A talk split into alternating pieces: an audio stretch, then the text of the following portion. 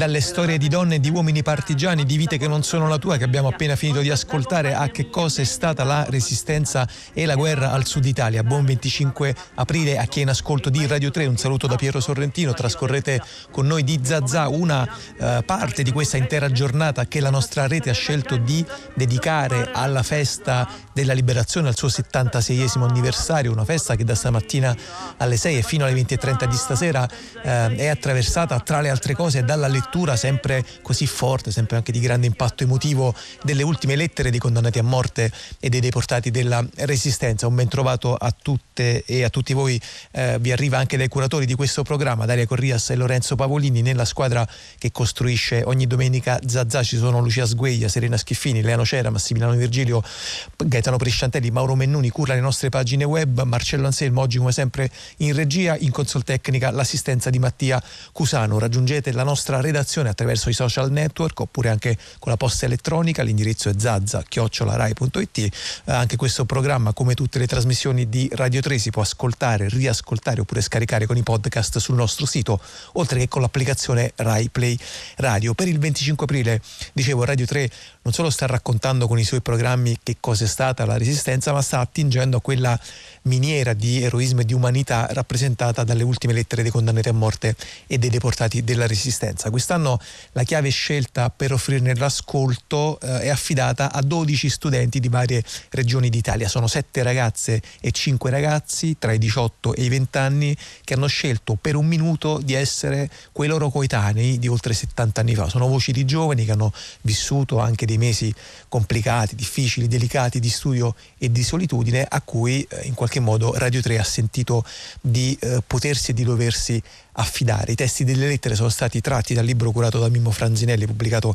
da Mondadori, e da una seconda pubblicazione edita da Inaudi, curata da Piero Malvezzi e Giovanni Pirelli. Noi ascoltiamo la lettera di Federico, 23 anni, che ha letto per noi Andrea, 18 anni, del liceo Carlo Porta di Monza.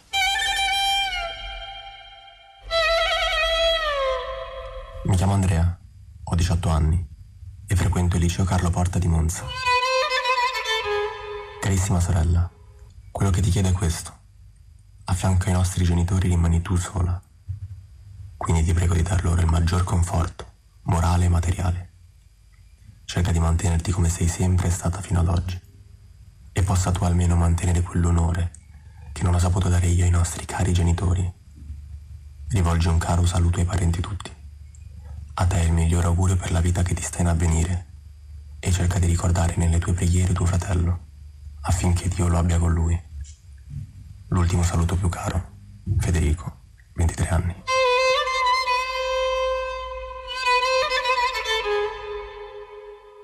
Queste erano le parole di Federico, 23 anni, tra i condannati e morti e deportati della Resistenza, che ha letto per noi Andrea, 18enne del liceo Carlo Porta di Monza. Tutte eh, queste letture punteggeranno l'intero palinsesto di Radio 3, appunto già lo hanno mm, cominciato a farlo stamattina e eh, con la trasmissione qui comincia e com- continueranno fino alle 20.30 almeno con Radio 3 Suite. Eh, vi ricordo che tutte le lettere, tra l'altro, le trovate eh, integralmente, interamente disponibili sul sito di Radio 3. Noi intoniamo anche in musica questa puntata del 25 aprile con un percorso che abbiamo dedicato appunto ai canti della resistenza. Cominciamo con un eh, brano del Canzoniere delle Lame che si intitola Bandiera Nera la vogliamo noi. Il Canzoniere delle Lame è stato un gruppo ehm, politico, anche musicale, con sede eh, nella città di Bologna, fondato nel 1967 nell'allora quartiere appunto Lame da due giovani che si chiamavano Ianna Carioli e Gianfranco Ginestri, entrambi nati nel 1944, hanno avuto una grande attività di concerti non soltanto in Italia ma anche all'estero, hanno ehm, raccolto più di mille esibizioni dal vivo, hanno inciso moltissime canzoni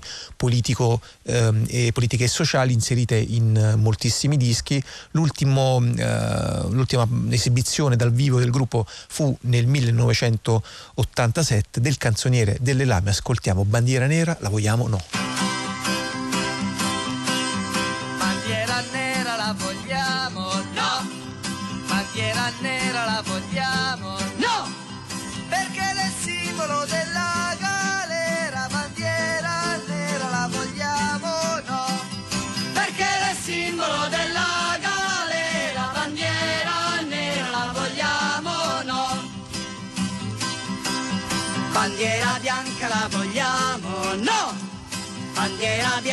Vogliamo, no, perché è simbolo dell'ignoranza, bandiera bianca la vogliamo, no, perché è simbolo dell'ignoranza, bandiera bianca la vogliamo, no.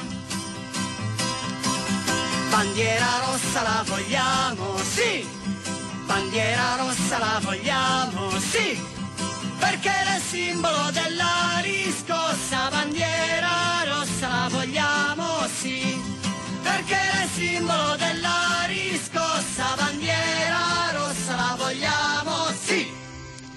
il canzoniere delle lame, questa era Bandiera Nera la vogliamo no, con il quale abbiamo inaugurato il nostro percorso in musica di oggi dedicato ai canti della resistenza. Vi dicevo prima, la nostra idea di oggi è di raccontare che cosa è stata la resistenza al sud, se c'è stata una resistenza al sud, che forma ha assunto e però anche in generale inquadrando all'interno del contesto più ampio eh, della guerra. Abbiamo pensato di ehm, ospitare un paio di voci che vi presenterò appunto in, in, apertura di questa puntata, la prima delle quali, beh, insomma, davvero ci sembra una fonte preziosissima di questo tipo di racconti, ci ha raggiunto e, e la saluto, sono molto contento di poterla ospitare. Gabriella Gribaudi, buon pomeriggio, grazie. Grazie, buon pomeriggio a voi e a tutti quanti. Gabriele Grebaudi, professore ordinario di storia contemporanea all'Università degli Studi di Napoli, Federico II, molte pubblicazioni, ha scritto appunto molto di guerra, voglio ricordare qualche titolo, combattenti, sbandati, prigionieri, esperienze e memorie di reduci della seconda guerra mondiale. E poi eh, da Bollati Boringhieri, guerra totale tra bombe alleate e violenze naziste, Napoli e il fronte meridionale 1940-1944, tra l'altro premio Napoli per la saggistica nel 2006 lei. Senta Gabriella Gribaudi, ehm, a lei la prima cosa che volevo chiedere è appunto diciamo un quadro anche sì. un po' generale no? diciamo, dell'esperienza del conflitto eh, soprattutto anche da parte dei civili meridionali, da parte dei civili coinvolti negli scontri fra alleati e tedeschi perché un po' è sempre complicato maneggiare la questione della resistenza parlandone da sud. Beh sì, perché nella memoria nazionale è meno presente, poi dopo, diciamo, dopo la guerra è stata anche una, una, c'è stata una costruzione complessa della memoria anche nel mezzogiorno. Eh, non soltanto a causa della memoria nazionale, ma anche per le classi dirigenti meridionali che hanno preferito eh, diciamo, offuscare i, i, casi di resistenza meridionale e anche i casi eh, di violenza tedesca che c'erano stati nel mezzogiorno che potevano essere inquadrati diciamo eh, nel ricordo appunto della memoria pubblica nazionale accostati ai problemi della, dell'occupazione eh, nazista nel, nel, nel nord. Eh, diciamo che il 25 aprile è una data simbolica mm. e quindi essendo una data simbolica eh, indica eh, dei, dei, momenti specifici nella storia della guerra che è l'insurrezione delle città eh, settentrionali eh, con il comando del Comitato di Liberazione Nazionale. Nel sud in quel momento eh, c'era tutta un'altra storia, nel senso che c'era stata l'occupazione alleata dal 43 al 45 con tutti al- con altri problemi, però in effetti nel sud si erano vissuti eh, in, in, maniera diversa a seconda delle zone, ecco, questo poi è un'altra cosa da dire, eh, il mezzogiorno, in fondo anche come tutta l'Italia, eh, ha vissuto al suo interno storie differenti, no? Mm. perché eh, già il 10 luglio eh, sbarcavano eh, in Sicilia gli alleati e, e, i tedeschi indietreggiavano piano piano e tutte le, diciamo, tutte le regioni e le popolazioni hanno vissuto storie diverse dov'è che si è vissuta la violenza eh, tedesca più forte e dove quindi c'è stata una resistenza da parte delle popolazioni che poteva benissimo essere inserita eh, e può essere inserita eh, nella, eh, diciamo, nella, retorica e nella, nella storia mitica eh,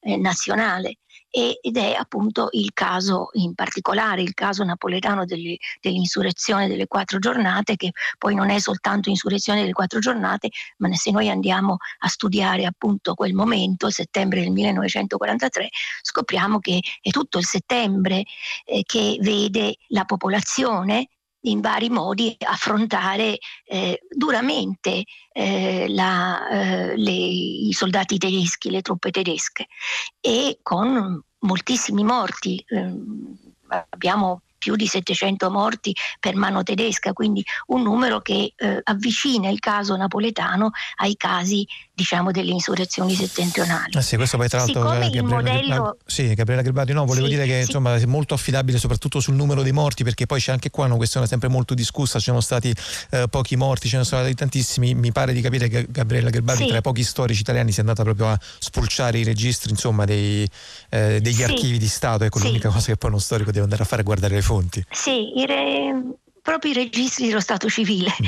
Eh, nello Stato civile di Napoli c'è appunto un registro dei morti che in quegli anni è specifico e, e si trovano tutti i morti con la giunta vicino ucciso per mano dei tedeschi e quindi questo è, e questo è già significativo. Il problema fu poi nel, nel, diciamo, nel dopoguerra eh, che questo, il, diciamo, il modello dell'insurrezione del nord eh, era eh, diverso eh, dal modello dell'insurrezione napoletana, ma per motivi ovvi, perché non c'era ancora il CLN a Napoli, la popolazione insorge in qualche modo autonomamente, secondo me ancora a, quasi a maggior merito. Eh, però questo un divenne un po', soprattutto appunto nella memoria di, del dopoguerra di quegli anni, eh, una, un, quasi un'insurrezione un po' di serie B in mm. qualche modo e quindi in qualche modo eh, appunto è una solita ribellione atavica dei, dei napoletani eh, meno politica politica. In questi anni politica, le cose sono certo. cambiate, le cose sono cambiate, però nell'immediato è un po' stato così, in qualche modo questo ha offuscato. Eh, sì, in effetti questo. c'è voluto Ovviamente, un po' per riportare sì, diciamo, sì, alle, agli sì. onori della, di una vera e propria ribellione le quattro giornate di Napoli. Interrompo Ovviamente, per qualche minuto Gabriella Gribaldi, soltanto perché abbiamo eh, deciso di farvi ascoltare una serie di voci, almeno un paio di voci di testimonianze da una mh, mm, raccolta che è, è, online da qualche giorno, e il sito è noipartigiani.it, è curato dall'Associazione Nazionale dai partigiani italiani. Sono centinaia di volti, appunto, di storie, di voci di partigiani e di partigiani che vanno a comporre le tessere di un mosaico, di un vero e proprio memoriale della resistenza italiana, all'interno del quale abbiamo preso, adesso parlando proprio delle quattro giornate di Napoli, eh, la testimonianza di Antonio Moretti nome di eh, battaglia Tonino il Biondo, studente che appunto aveva partecipato alle quattro giornate di Napoli dal 27 al 30 settembre 1943. Come vi trovai ecco, per, a partecipare alle quattro giornate, perché ci doveva, doveva partecipare alle quattro giornate mio padre, perché mio padre che era un antifascista eh, si era creato un gruppo cilentano di antifascisti che si riunivano presso lo studio dentistico di Ticciolanza, che era un cilentano di Marina di Camerota, dove con la scusa di farsi curare i denti si riunivano questo gruppo, c'era anche un medico di Vallo della Lucania del quale non ricordo più il nome. Qui a Napoli? A Napoli. Dove? A Via Foria di fronte all'orto botanico. Lo studio dendi, den, conosciuto come il dentista comunista di Via Foria, Francesco Lanza di Marina di Camerota. Si riunivano là. E io la sera del 27, la sera del 27, papà è arrivato a casa dopo questa riunione fatta là e disse a mia mamma domani io devo scendere in strada e devo sparare e posso morire. Ti raccomando a sto pazzo che era io di non farlo uscire. Questo. Allora ecco così appresi che si doveva combattere. Però che cosa è successo? Che mio padre, che era della classe 1899, i famosi ragazzi del 99, che se ne parla ancora, era stato colpito da, eh, dalla malaria e aveva anche il riconoscimento della, dello Stato come invalido perché venivano la malaria portava, allora si curava col chinino di Stato che vendevano i tabaccai pensi, altre medicine non c'erano. Quando venivano questi attacchi di malaria era una cosa terribile perché si perdeva la coscienza si, si delirava e se la febbre a 41, febbre una febbre, e allora lui la, quella mattina che aveva, io se, sapevo che si doveva combattere, però doveva combattere lui. E disse a mamma, dice, sto pazzo perché domani si spara e si muore. Invece ebbe un attacco di febbre. Ebbe un attacco di febbre malatica. E allora io approfittai di che lui non, non capiva più quando questi attacchi erano terribili. Allora io presi la pistola che lui teneva nascosta, la pistola e presi un pugnale che era un pugnale austriaco che aveva pugnalato un mio zio alla prima guerra mondiale. E lui si era portato questo pugnale io mi pigliai il pugnale e là questa pistola. E mi feci il giro dei, ecco perché mi chiamavano Tonino il Biondo nel, perché poi ero un punto di riferimento dei ragazzi del quartiere perché ero l'unico studente, un quartiere popolare era la voce di Antonio Amoretti, nome di battaglia Tonino il Biondo, uno dei partecipanti alle quattro giornate di Napoli. La sua testimonianza è raccolta nel libro Noi Partigiani, oltre che nel memoriale online appunto noipartigiani.it a cura dell'Associazione Nazionale Partigiani Italiani. Noi siamo al telefono con Gabriella Gribauti con la quale stiamo ricostruendo un po' il quadro generale dell'esperienza del conflitto da parte dei eh, civili al sud Italia e prima Gabriella Gribauti parlavamo appunto dell'esperienza del mezzogiorno che era sostanzialmente divisa da un lato eh, tra ehm, alleati, dall'altro i tedeschi con i fascisti e dunque c'era una guerra ehm, durante, al centro della quale si trovavano queste persone. Una guerra tra l'altro che eh, ha visto eh, gli eccidi per esempio nel Casertano da parte dei tedeschi, così come l'occupazione alleata segnata in particolare in terra di lavoro e nel Basso Lazio, segnata per esempio da episodi di stupri fatti dalle truppe coloniali francesi, quelle che sono state poi definite le cosiddette marocchinate. Qua Gabriele Gribaudi c'è un tema enorme, cioè quello della memoria e di che cosa è stato e di che cosa ricordano quelle persone di quel periodo storico. Beh, queste sono le contraddizioni, diciamo, della memoria della guerra e sono soprattutto le contraddizioni appunto della liberazione, eh, nel senso che, come abbiamo detto, ad esempio, appunto nella zona del Casertano e provincia di Napoli, ma anche tutto il Casertano ci sono state delle, eh, delle grandissime violenze naziste che avvenivano fra l'altro nello stesso momento in cui c'erano anche i bombardamenti, perché erano appena sborcati gli alleati e bombardavano massicciamente. Non so, facciamo l'esempio, a Capua mh, mm, ci sono uh, delle, delle, uccisioni da parte dei nazisti, poi c'è anche un bombardamento che avviene il 9 settembre dove ci muoiono circa mille persone, dovevano bombardare i ponti, ma ovviamente prendono Capua. Queste sono già delle contraddizioni interne, diciamo, alla memoria della guerra. E poi eh, so, e però ci sono appunto aspetti della storia di questa zona, della, della Campania direi in generale, che possono essere accostati alla memoria delle, dei massacri eh, che, che, avvengono poi nel resto d'Italia, no? nel, nel, nel, nord.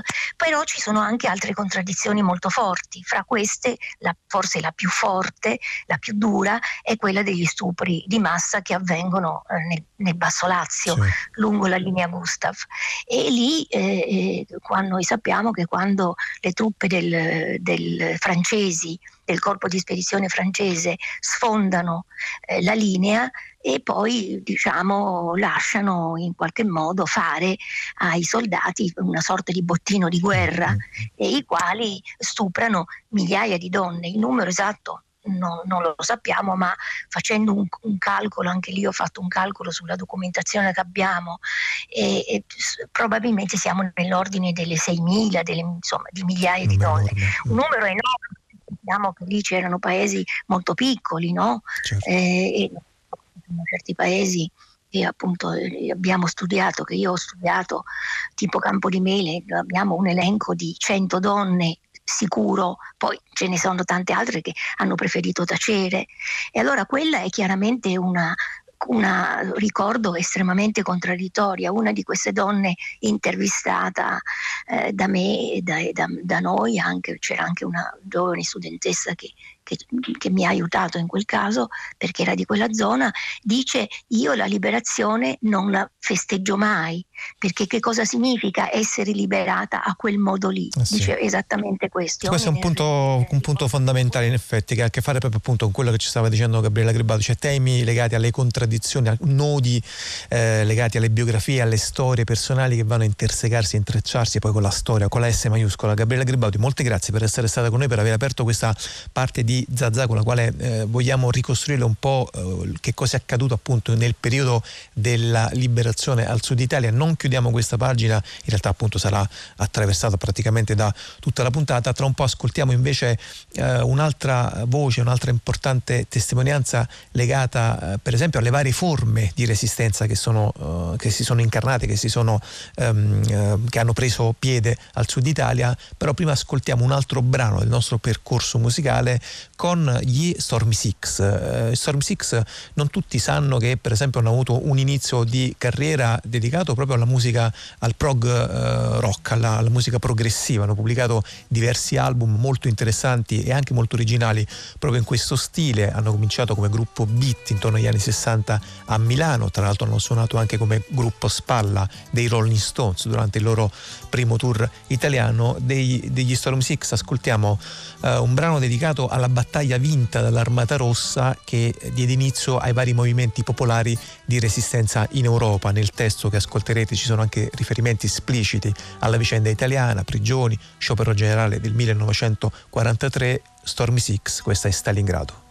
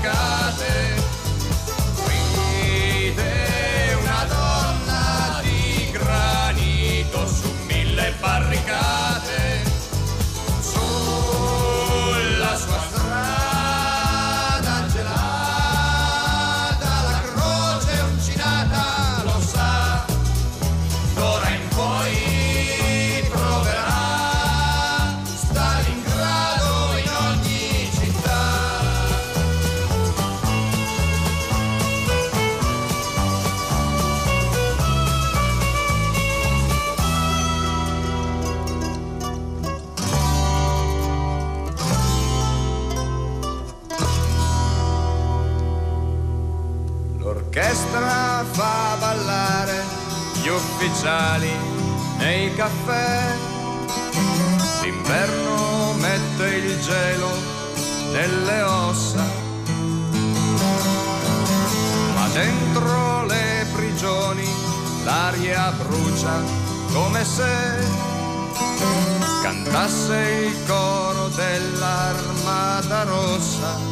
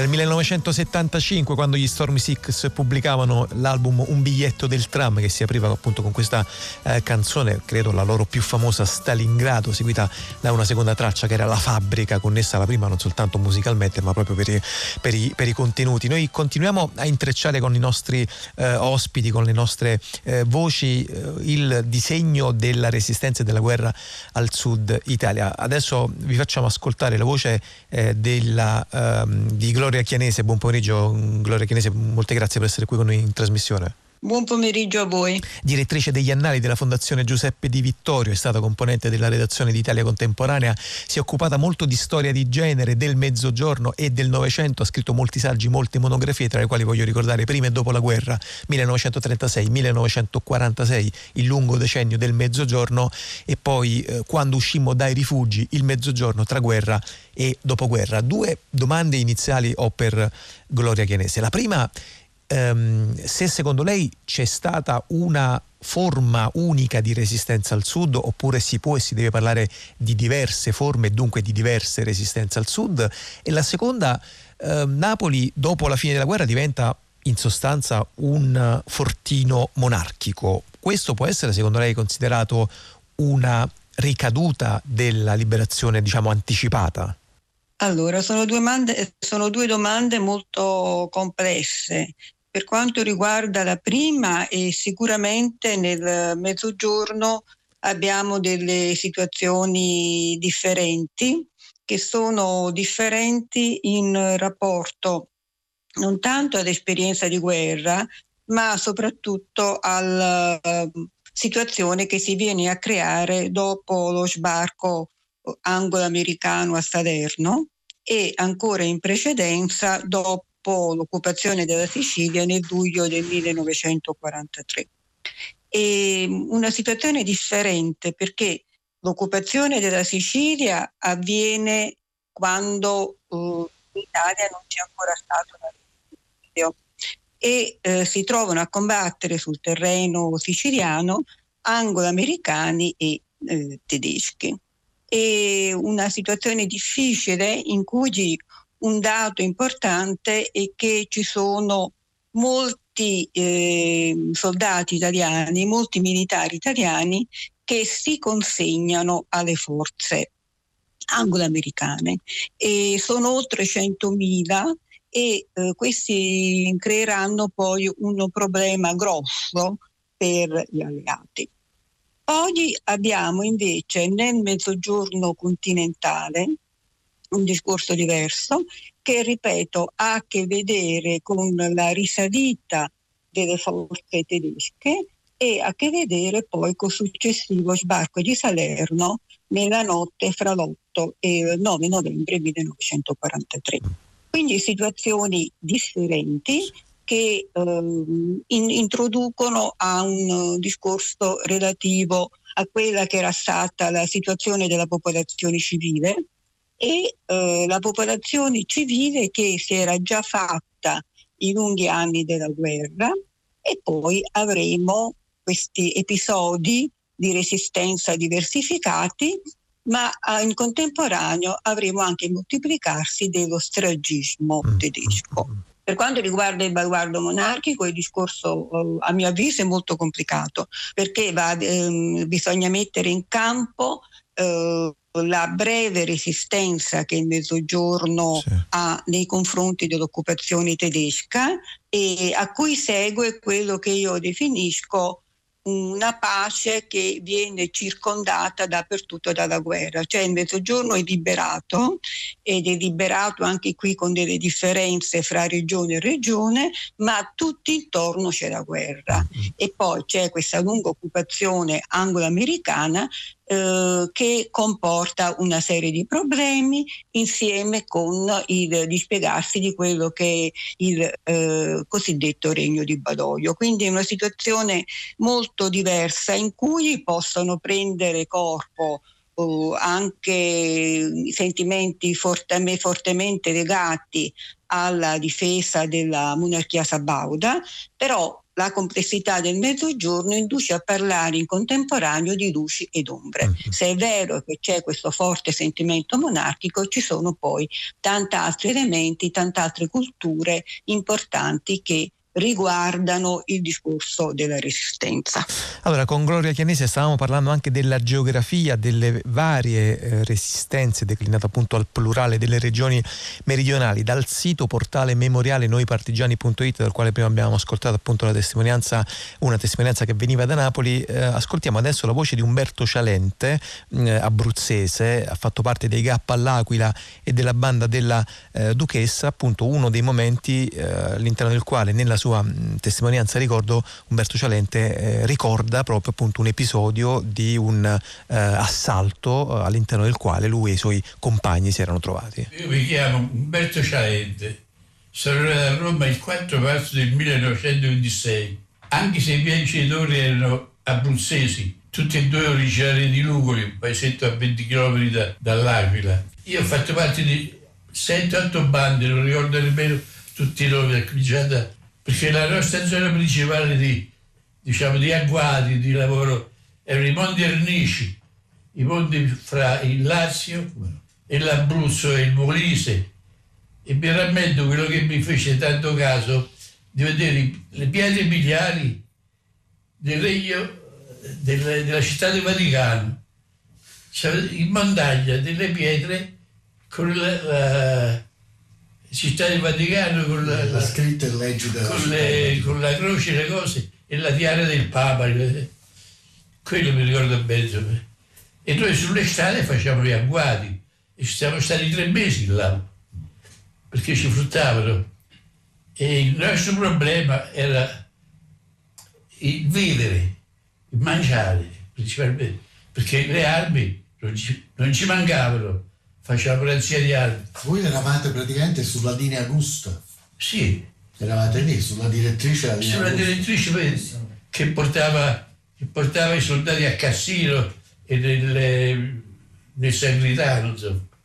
Mi dice poi come proseguì verso, verso l'Italia del Nord, perché? Poi perché no, le nostre bande ogni tanto si assottigliavano, qualcuno tornava alla casa, eh, i parenti, anch'io, io mi ricordo una volta in un agguato sparavo e piangevo, era il giorno del mio compleanno, 4 marzo, facevo 18 anni questa era la voce di Umberto Cialente, una delle testimonianze raccolte nel sito portale noipartigiani.it curato dall'Associazione Nazionale Partigiani Italiani. Noi siamo al telefono con Gloria Chianese, direttrice degli annali della Fondazione Giuseppe Di Vittorio. Con lei stiamo ricostruendo un po' le forme di resistenza, delle varie forme di resistenza al sud Italia. Prima, Gloria Chianese, parlavamo di eh, Napoli come fortino monarchico, appunto come possibile conseguenza della liberazione anticipata. Un'altra cosa che le voglio chiedere adesso invece ha a che fare con il rapporto tra ehm, il Partito Comunista comunista italiano e le organizzazioni della sinistra e diciamo, il proletariato marginale, la classe operaia al sud, cioè le forme anche di disaffezione che ehm, quelle classi spesso hanno ehm, rivolto alla mh, presenza del Partito Comunista Italiano. Come si può spiegare, come si può inquadrare questo elemento?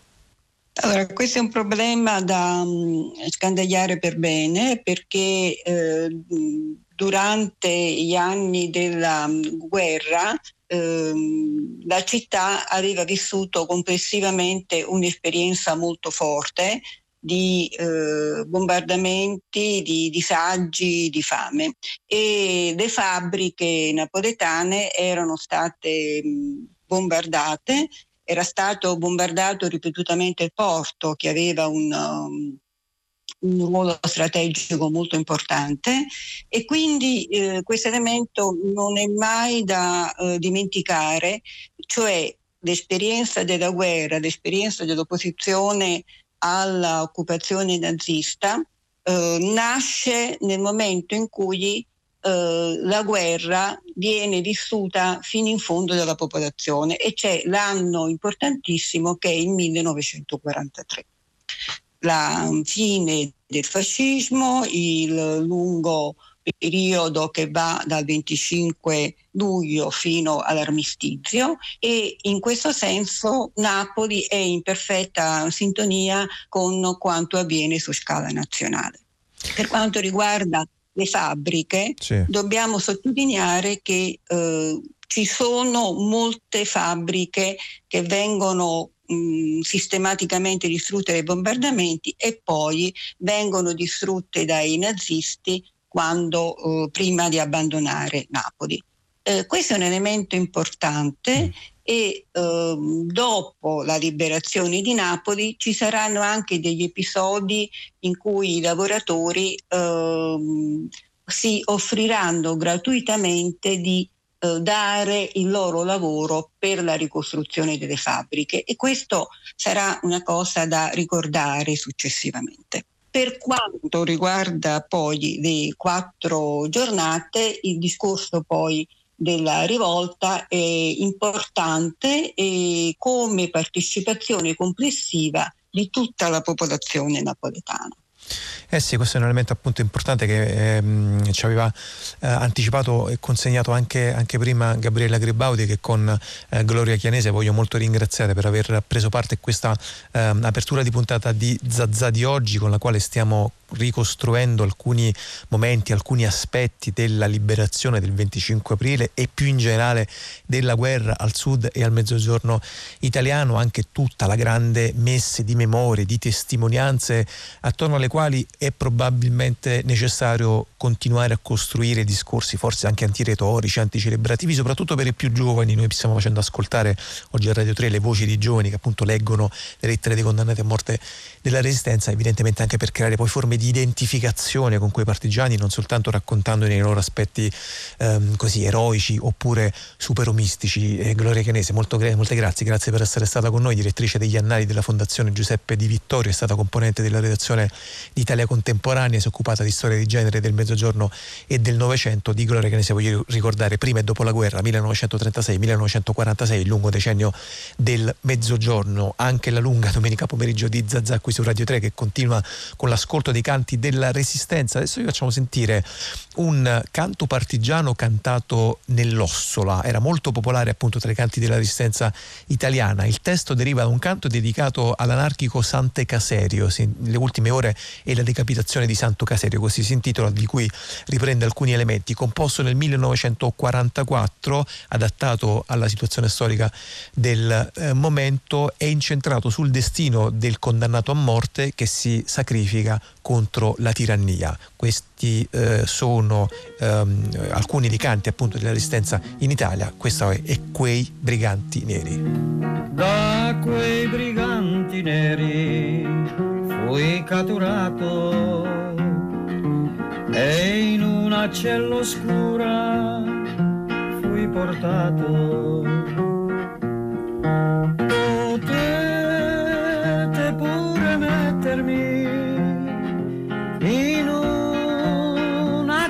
oscura, io sono un partigiano, non ho paura.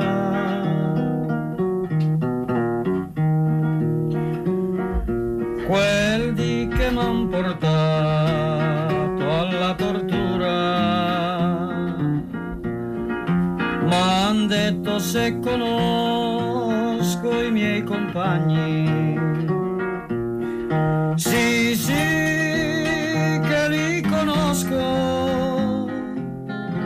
ma non dirò chi sia. Io sono un partigiano,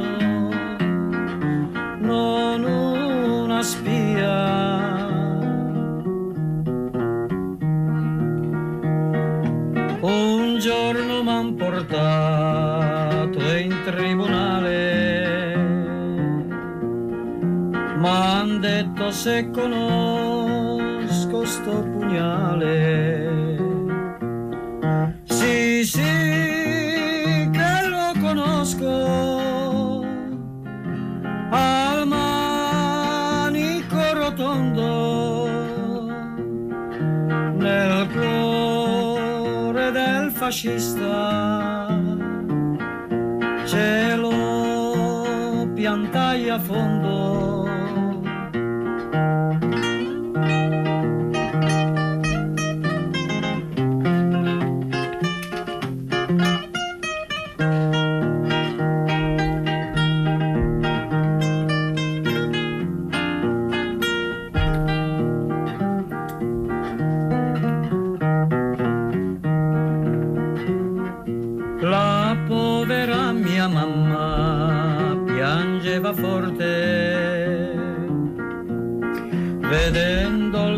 Partigiano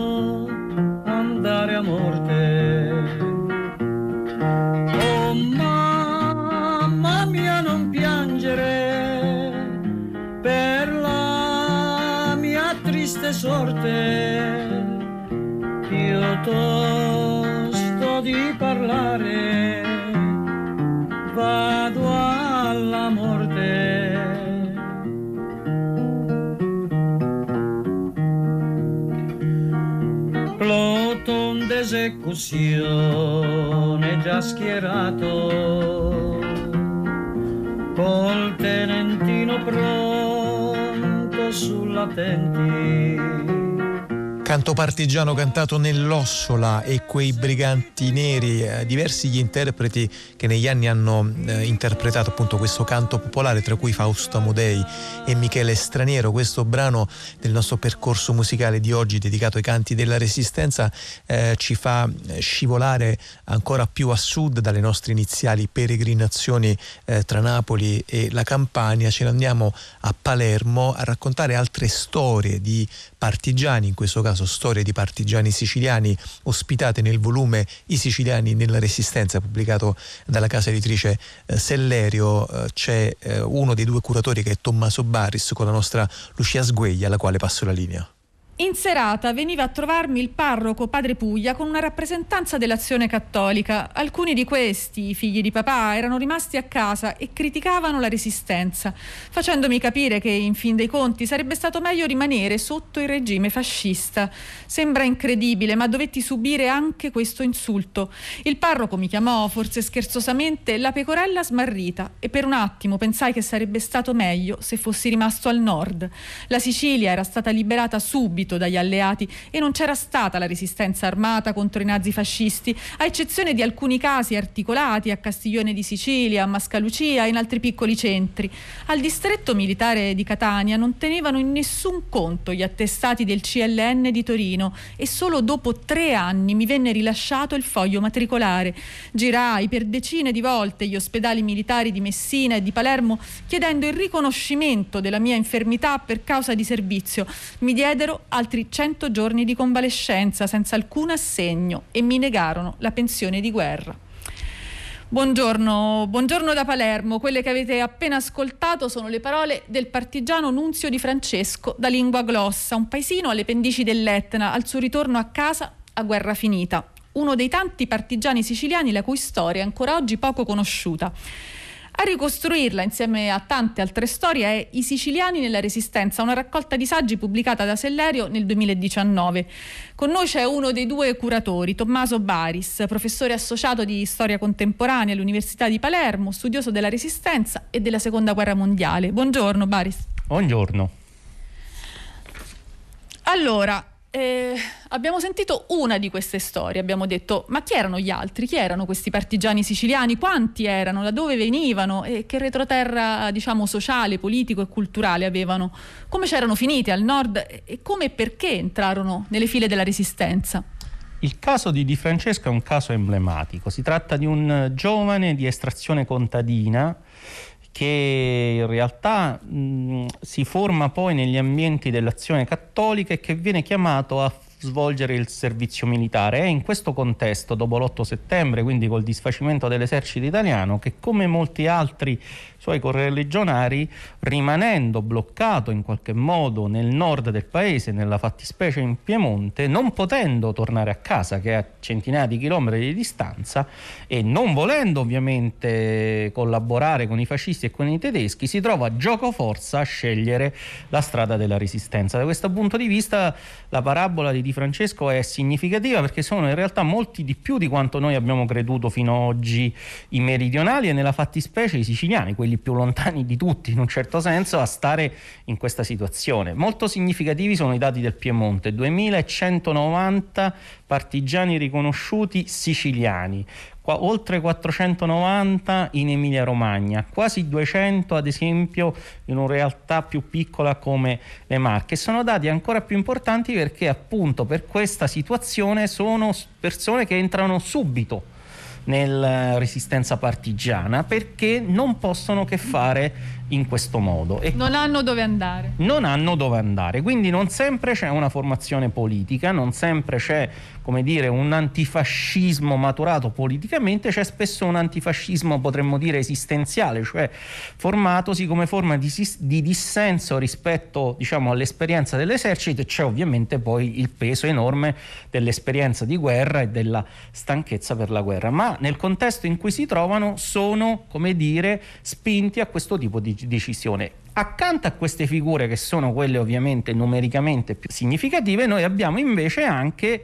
eh, figure che hanno invece fatto una scelta politica in precedenza. Ci sono veri e propri militanti politici, soprattutto comunisti, che tornano appositamente in Italia per organizzare la resistenza. Il caso di Leonardo Spaziale, che era stato già zolfataro, organizzatore eh, nel, di lotte sindacali nelle miniere di Villa Trabia, eccetera, e mi costretto a emigrare dal fascismo dal suo paese di origine, Serra di Falco, e che, che si era già impegnato eh, nell'esperienza dei franchi tiratori in Francia, nel sud della Francia, quindi nel, nel combattere contro i eh, tedeschi. Qui abbiamo un militante politico, un quadro rivoluzionario di professione del PC che il partito manda nel nord a riorganizzare la resistenza e Speziale finirà a Brescia e creerà il locale GAP, gruppo di azione patriottica che compie attentato contro i tedeschi. Ma abbiamo anche poi figure che ovviamente provengono dal mondo militare.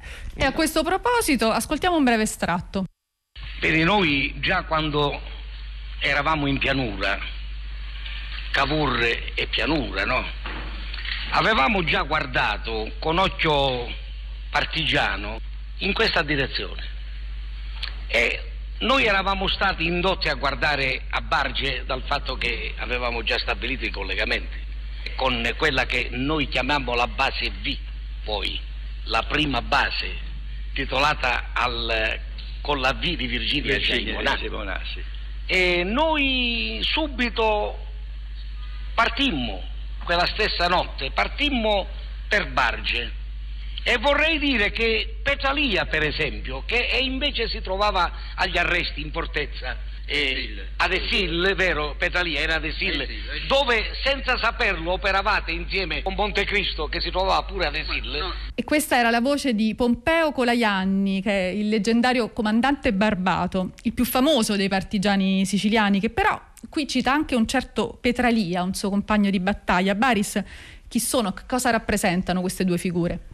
Allora, sono due figure importanti che ci aiutano a meglio inquadrare il, il ruolo dei siciliani nella resistenza.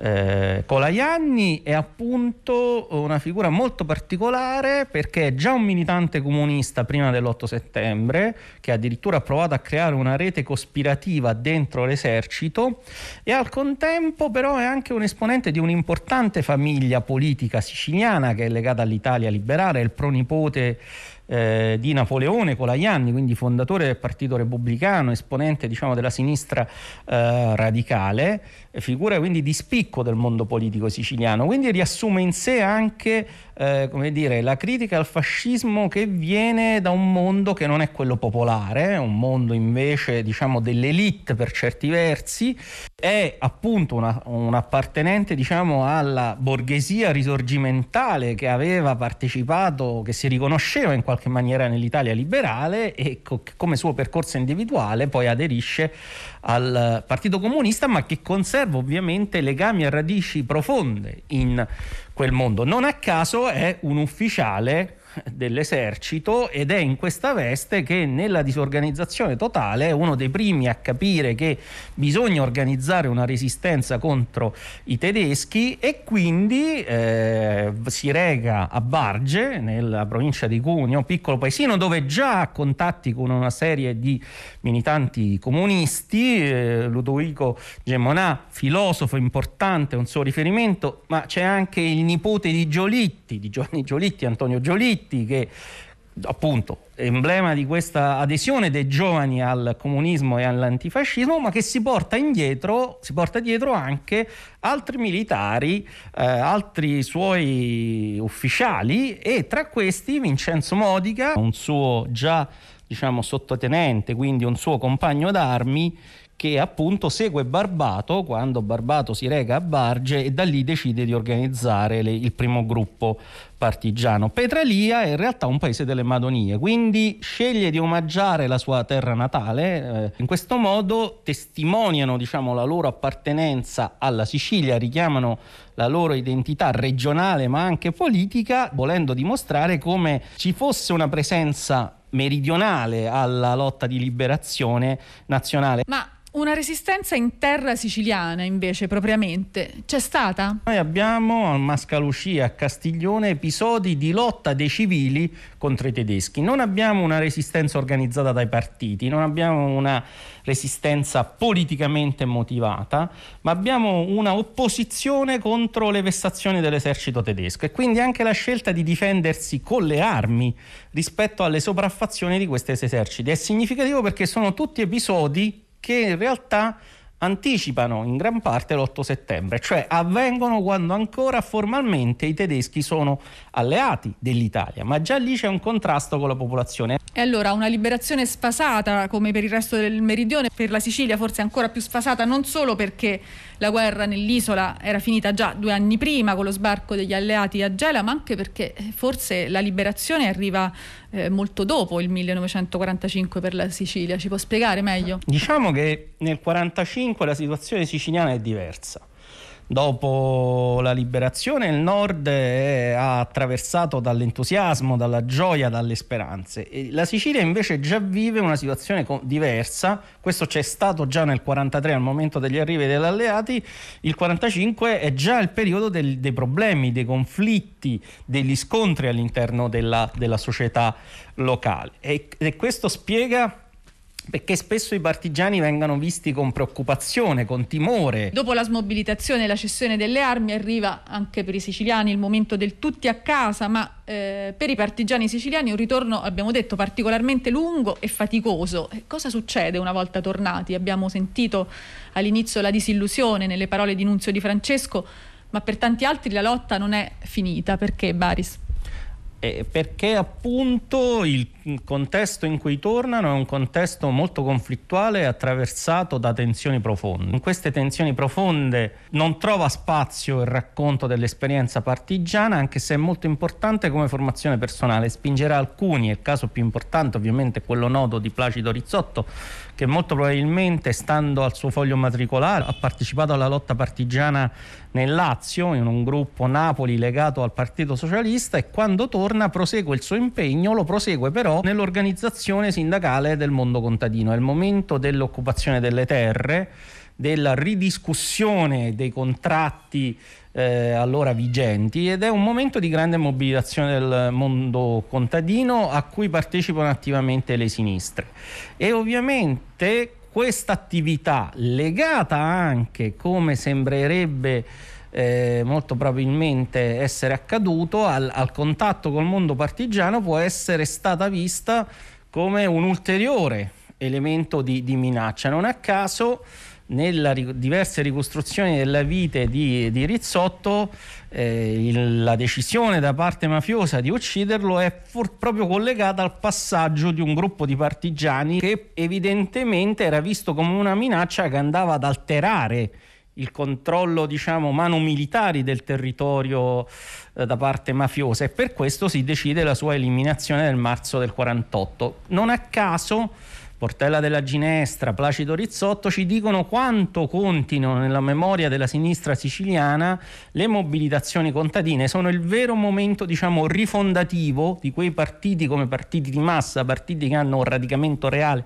nell'isola e non a caso sono ancora oggi, come dire, i, i veri luoghi della memoria dell'isola rispetto a tutta l'esperienza dell'uscita della guerra. Quindi partigiani siciliani guardati con sospetto, partigiani strettamente sorvegliati al loro ritorno mezzogiorno potremmo dire e in alcuni casi eh, eh, repressi fino alla morte, forse per questo molti non provarono nemmeno a chiedere o eh, non riuscirono a ottenere il riconoscimento di, di, partigiani, diciamo il riconoscimento ufficiale. È molto interessante sempre qui l'esperienza di Nunzio Di Francesco dopo aver aderito proprio al gruppo di Barbato, quindi di Colaianni, proprio anche forse in virtù di un legame comunitario e aver combattuto nei partigiani fu poi catturato dai tedeschi e deportato a Mauthausen. Ma questa storia, che a noi sembra una storia molto importante, in realtà ha trovato uno spazio di discussione pubblica solo negli ultimi anni della sua vita. E allora è tutto da Palermo per Zazà, la linea a voi a Napoli. E questa era Lucia Sgueglia con il suo ospite Tommaso Baris, con il quale abbiamo ripercorso qualche biografia e pezzi di storie di partigiani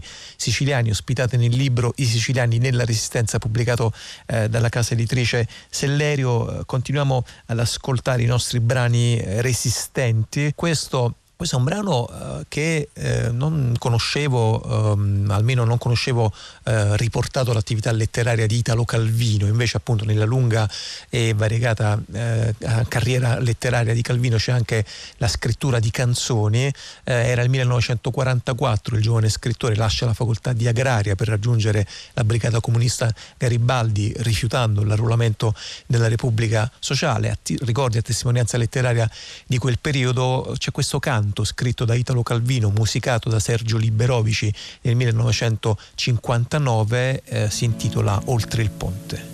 Oh ragazza dalle guance di pesca, oh ragazza dalle guance di aurora, io spero che a narrarti riesca la mia vita all'età che tu hai ora. Copri fuoco la truppa tedesca, la città dominava, siamo pronti chi non vuole chinare la testa, con noi prenda la strada dei monti. Avevamo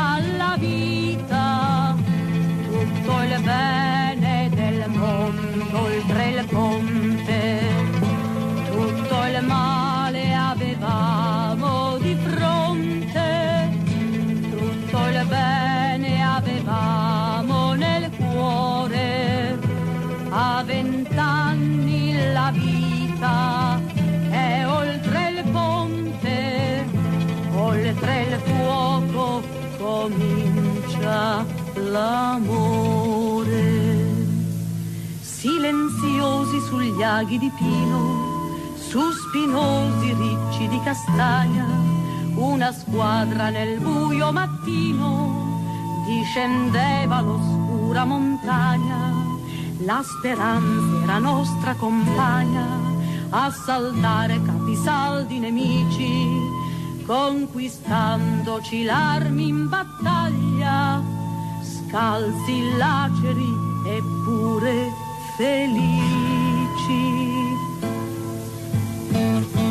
Avevamo vent'anni e oltre il ponte, oltre il ponte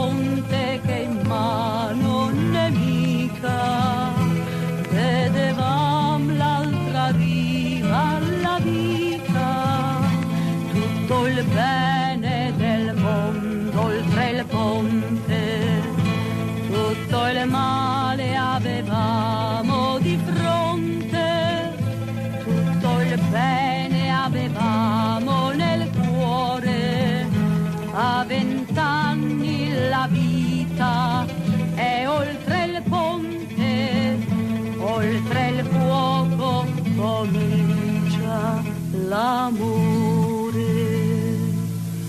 Non è detto che fossimo santi, l'eroismo non è sovrumano. Corri, abbassati, dai, balza avanti, ogni passo che fai non è vano. Avevamo a portata di mano, dietro il tronco, il cespuglio, il canneto, l'avvenire di un mondo più umano e più giusto, più libero e lieto.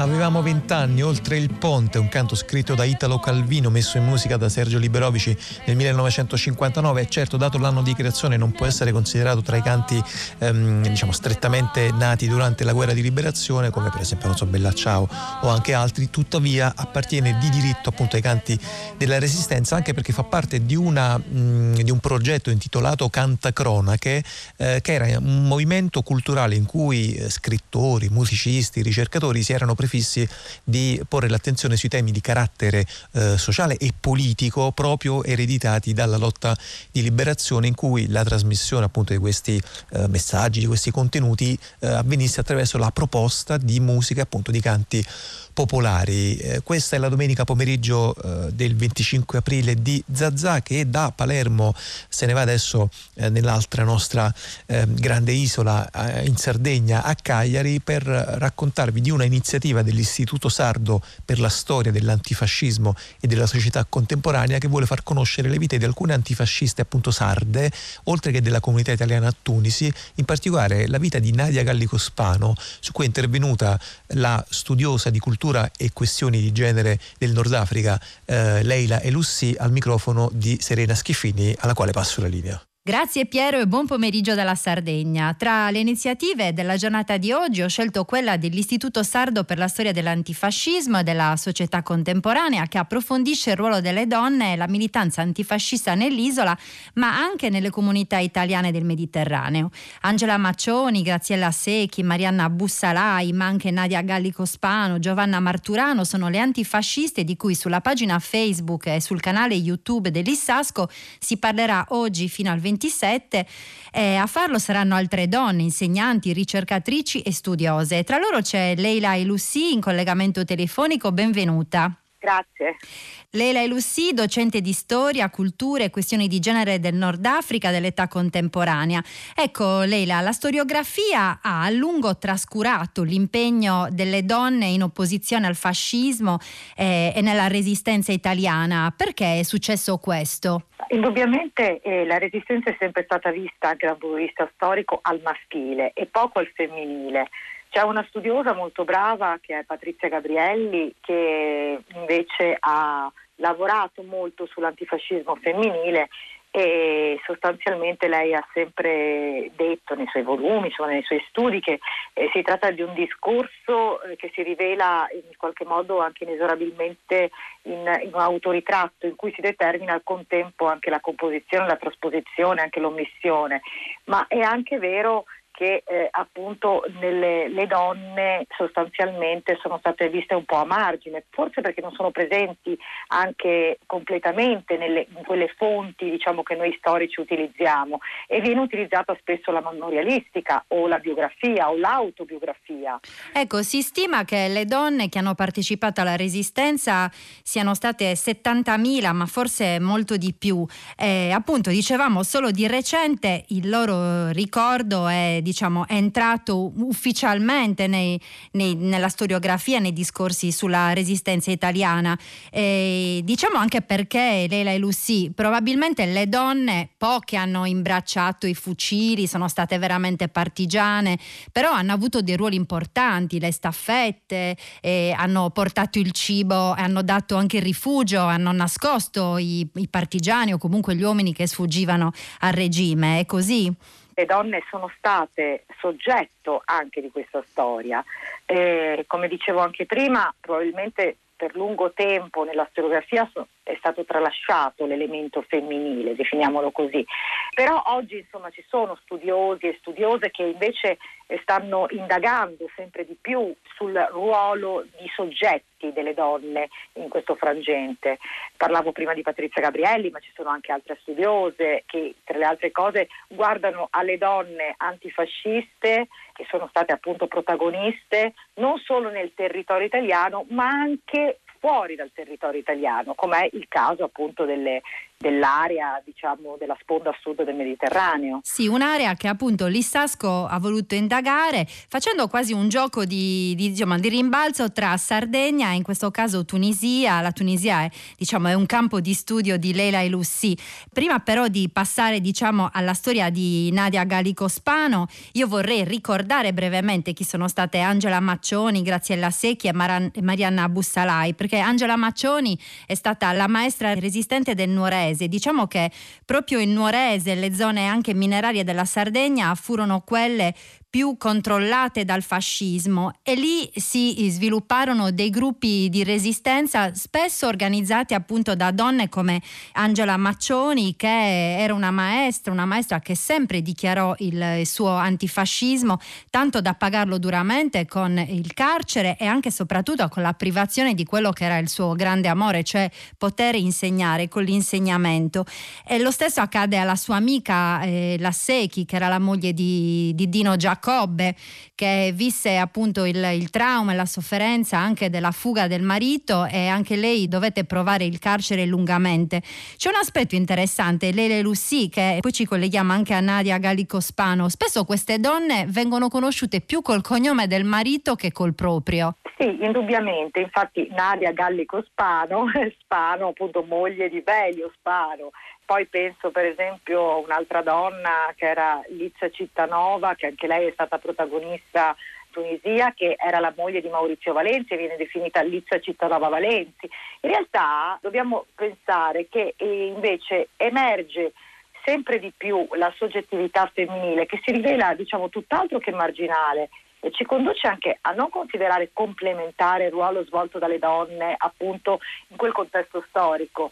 Non sono solo le mogli di, sono persone, sono soggetti, sono soggetti della storia e questo eh, sempre di più diciamo, la storia lo sta individuando attraverso, grazie anche insomma, a uh, numerose storiche e storici che stanno lavorando su questi temi.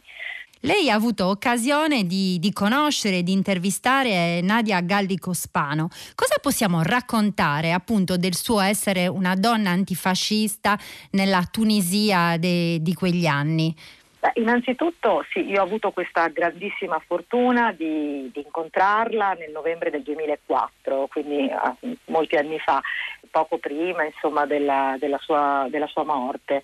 E, e Nadia eh, appunto era, eh, per molti è, era italiana, in realtà lei era data, data, a Tunisi, era nata a Tunisi nel 2 giugno del, del 1916 e apparteneva a una di quelle famiglie italiane che amavano definirsi noi vecchi tunisini perché vivevano nel paese da più di una generazione, molto prima che la Francia imponesse il suo protettorato.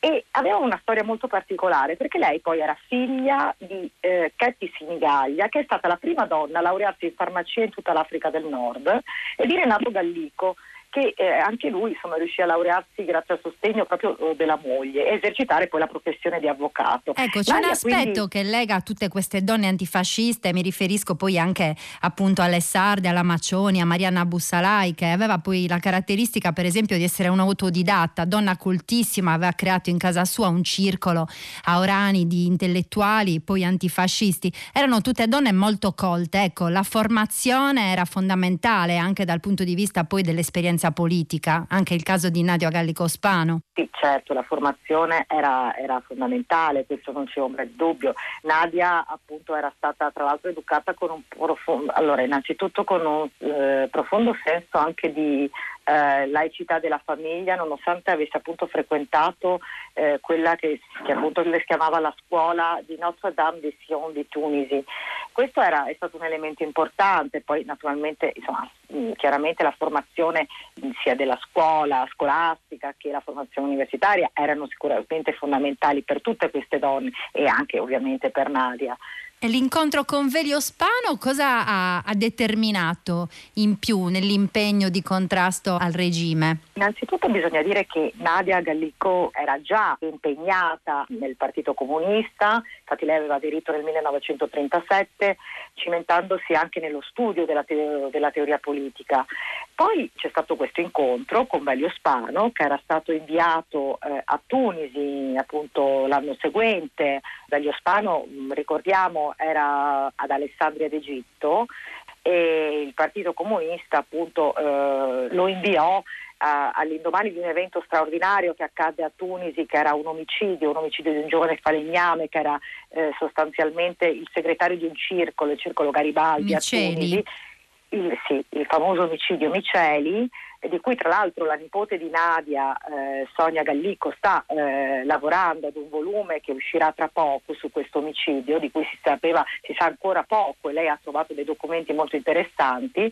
E appunto, dicevo, nel 1938 eh, Velio Spano giunge a Tunisi, giunge a Tunisi e entra in questo gruppo formato appunto da Nadia, dal fratello Loris Gallico e da Maurizio Valenzi e da lì appunto in un certo senso il centro estero del Partito Comunista aveva intravisto in uh, questo nucleo sostanzialmente un, uh, un, ruolo importante dell'antifascismo anche diciamo nella riva sud del Mediterraneo, tant'è che appunto aveva inviato sia Velio Spano che poi dopo giungerà anche Giorgio Amendola Ricordiamo che Velio Spano, appunto esponente del PC eh, della, che arrivava dalla Sardegna, era considerato un rivoluzionario di professione. Sì, infatti c'è tra l'altro un bel libro di Mattone che parla proprio di lui come un rivoluzionario di professione. Eh, Velio Spano appunto incontra Nadia e diciamo che la, L'incontro è sicuramente un incontro naturalmente sentimentale, ma soprattutto anche politico, cioè la loro eh, vicinanza è, è, sempre stata anche sull'onda insomma, della politica e sull'onda della militanza. Diciamo questa attenzione no, eh, da parte di entrambi verso comunque anche il mondo esterno, verso, mh, sostanzialmente verso il, la voglia di trasformare quello che stava accadendo. E questo è, è molto bello, no? eh, cioè compagni di vita ma compagni anche di lotta. Lei, lei, Lucy, eh, lei che ha avuto l'occasione di intervistare appunto Nadia Gallico Spano, eh, che cosa ha lasciato come testimonianza appunto della sua passione politica, del suo essere antifascista? C'è qualcosa che particolarmente l'ha colpita nei suoi suoi racconti. Sì, devo dire che mi ha colpito moltissimo quando appunto io la incontrai, mentre ero nella sua casa di Roma e lei mi raccontava con grande passione questo suo passato tunisino, no? eh, questa, sua, insomma, questa sua memoria mi disse ad un certo momento che quando io le, posi questa, questa, domanda, ma Nadia, quando è che hai smesso di fare politica? E lei mi ha risposto, smesso, ma io non ho mai smesso di fare attività politica e non è neanche nelle mie intenzioni smettere di farla. In questo momento mi sto battendo per la Costituzione e vado nelle scuole a spiegare ai giovani l'importanza di difendere la nostra Costituzione oggi da, da tutte quelle aggressioni che riceve e che continuerà a ricevere. Mi sembrano testimonianze importanti e vite che, insomma, che vanno scoperte. Ecco, vi ricordo che potete farlo nel, nella pagina Facebook e nel canale YouTube dell'Issasco proprio oggi e anche fino al 27 di aprile. Io ringrazio Leila e Lucy per questa testimonianza, questo racconto di vita e vi invito tutti appunto a, a scoprire le storie di Angela Maccioni, Graziella Secchi, Mariana Bussalai e Nadia Gallico Spano. Grazie Leila e Lucy. Grazie a voi. Per il lavoro alla parte tecnica ringrazio anche Gennaro Mastrantonio dalla Sardegna. Un saluto da Serena Schiffini. Storie di donne resistenti nel racconto della storica Leila e Lucy che abbiamo ascoltato al microfono di Serena Schiffini in questa nostra puntata speciale di oggi interamente dedicata, integralmente dedicata al 25 aprile, non soltanto qui a Zazà ma lungo tutta la nostra rete da stamattina e fino a eh, stasera, puntata speciale di Zazà che continua ancora con la nostra musica, con il nostro percorso dedicato ai canti della resistenza. Adesso ascoltiamo un brano del 1943 di autore eh, anonimo, si intitola Con la guerriglia, un brano che nell'immediato dopoguerra ehm, eh, sarà rielaborato in molte versioni, tutte o quasi tutte eh, diffuse nell'Italia centrale, nel Lazio in particolare. In realtà questo brano Con la guerriglia ha una genesi un po' più lontana nel tempo e trae le sue origini eh, dall'inno della rivolta, che era un canto anarchico il cui testo ricalcava fedelmente la poesia di Es Ire, scritta nel 1893 dal pedagogista Luigi Molinari e pubblicata poi sull'almanacco l'almanacco della Favilla, che era un periodico bimestrale, un titolo bellissimo di propaganda libertaria edito a Mantova e successivamente, solo successivamente musicata nel 1904. Questa è Con la guerriglia. E noi faremo del monte un baluardo, sapremmo morire e disprezzare la vita, per noi risorgerà la nuova Italia con la guerriglia. Per noi risorgerà la nuova Italia con la guerriglia. Per le vittime nostre indicate, per liberare l'oppressa nostra gente, ritorna sempre vinto nella lotta il patriota, ritorna sempre vinto nella lotta il patriota. Il nostro grido è libertà o morte, sull'aspro monte ci siamo fatti lupi, al piano scenderemo per la battaglia, per la vittoria. Al piano scenderemo per la battaglia, per la vittoria. Famelici di pace e di giustizia, ma niente nel fascismo e tiranni rossi di sangue carichi di gloria? Nel fior degli anni, rossi di sangue carichi di gloria? Nel fior degli anni, ai nostri morti sciavere la fossa, sulle rupesti cime sarà posta, per loro risorgerà la nuova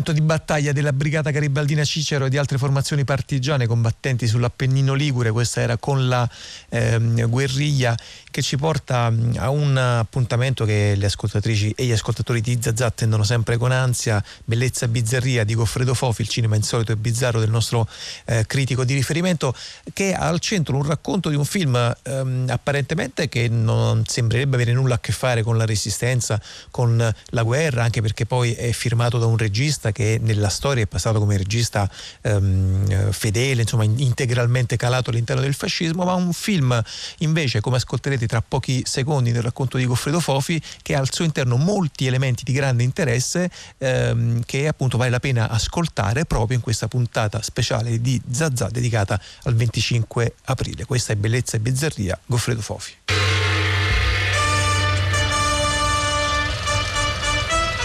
La corona di ferro di Alessandro Blasetti. Il re è morto. Ora il re sono io. Sedemondo, tuo fratello. E vedrete che nessuno avrà lagnarsene. Testio, portatelo giù. Sidonio, Marziano, la mia pace è questa. Spogliatelo e buttatelo ai cani. Un film mm, del 1941 abbastanza mitico nella storia del cinema italiano. Primo perché è un grande supercolosso, premiato al Festival di Venezia e, e, e, secondo perché è un film decisamente pacifista, molto in controtendenza rispetto alla logica di quel tempo, però in qualche modo il regime lo sostenne perché era un film molto costoso e molto di grande successo popolare. E il film fu odiato a Venezia letteralmente, e questo è uno dei motivi dell'affezione per Blasetti, fu odiato da Goebbels che disse letteralmente se Blasetti avesse fatto questo film in Germania l'avremmo messo immediatamente al muro. L'avremmo fatto fuori, perché è un film pacifista insopportabile per l'ottica nazista del 1941.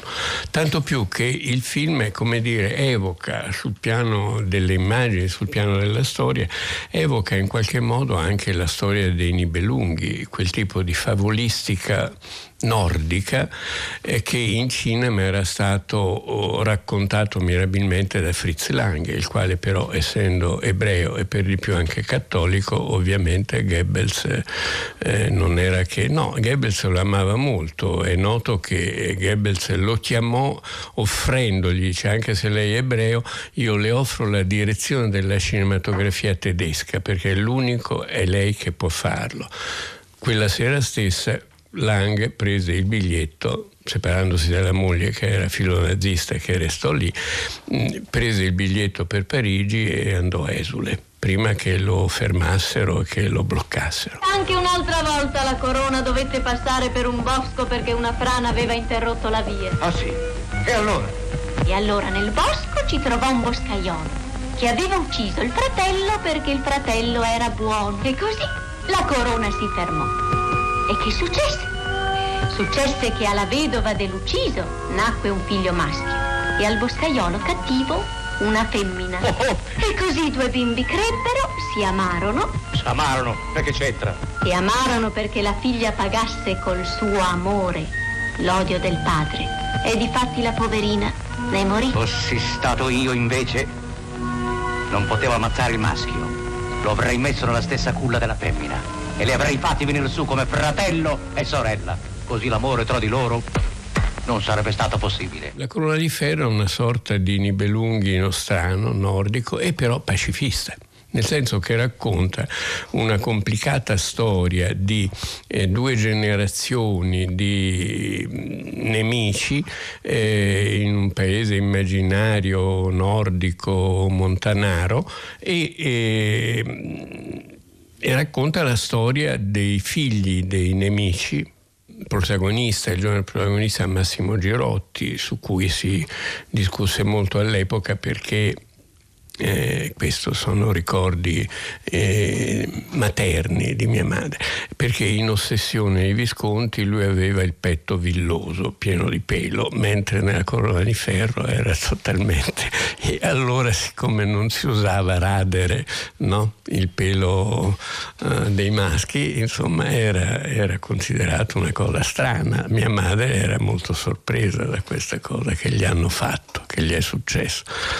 La corona di ferro piacque moltissimo, piacque moltissimo anche a me, lo vidi in tempo di guerra da bambino e era una fiaba affascinante, una fiaba nordica con il cattivo re Gino Cervi e un giovane eroe Arminio, eh, Massimo Girotti eh, e due popoli che si odiano, un popolo che invade l'altro, che distrugge, che uccide e però nella seconda parte del film eh, l'amore tra i figli dei due rivali dei due dittatori. Gino Cervi in qualche modo si divertì anche, secondo molti, a fare un po' una specie di parodia di Mussolini, qualche gesto, qualche, no, qualche imbronciatura, qualche movimento rubato al dittatore. E l'amore tra questi due giovani fa tornare la pace.